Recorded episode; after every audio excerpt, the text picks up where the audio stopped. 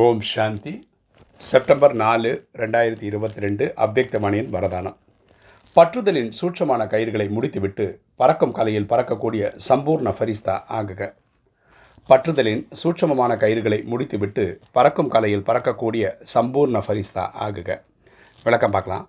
ஃபரிசா என்றால் அவர்களுக்கு பழைய உலகத்தோடு எந்த உருவமும் இல்லை. ஃபரிசானா ஏஞ்சல்னு அர்த்தம்.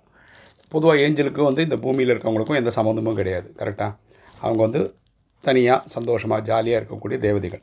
எனவே சூட்சும ரீதியில் சோதித்து பாருங்கள். நம்ம ஒவ்வொருத்தரும் இங்கே அந்த மாதிரி இருக்கணும்னா நம்ம ஒன்று நமக்குள்ளே ஒன்று செக் பண்ணணும். என்னென்னா அம்ச மாத்திரம் கூட எந்த ஒரு கயிறும் தன் பக்கம் கவர்ந்து இழுக்காமல் உள்ளதா?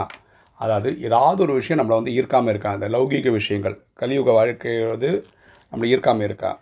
ஏனென்றால் ஏதேனும் பொருள் நல்லதாக தோன்றுகிறது என்றால் அது அவசியம் தன் பக்கம் கவர்ந்து இழுக்கும். எனக்கு இந்த பொருள் தேவையில்லை ஆனால் அது நல்லா இருக்குது அப்படின்னு நினச்சா கூட அது நம்மளை ஈர்க்குது.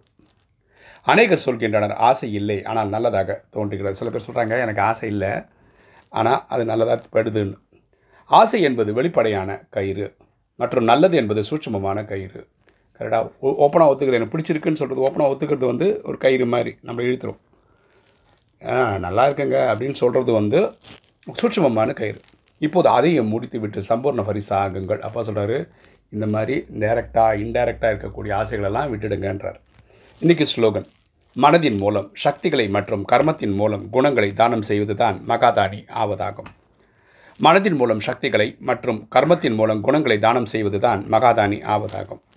மகாதானியில் தானம் செய்கிறவங்க மகாதானியில் பெரிய லெவலில் தானம் செய்கிறவங்க யாருன்னா அவங்க மனசின் மூலமாக எல்லாருக்கும் சுகம் சாந்தி செல்வம் மகிழ்ச்சி ஆரோக்கியன்ற வைப்ரேஷனை கொடுப்பாங்க. கர்மத்தின் மூலம் செய்யக்கூடிய செயல் மூலமாக தன்னுடைய நல்ல நல்ல குணங்களை வெளிப்படுத்துவாங்க. இவங்கள தான் மகாதானின்னு சொல்ல முடியும். ஓம் சாந்தி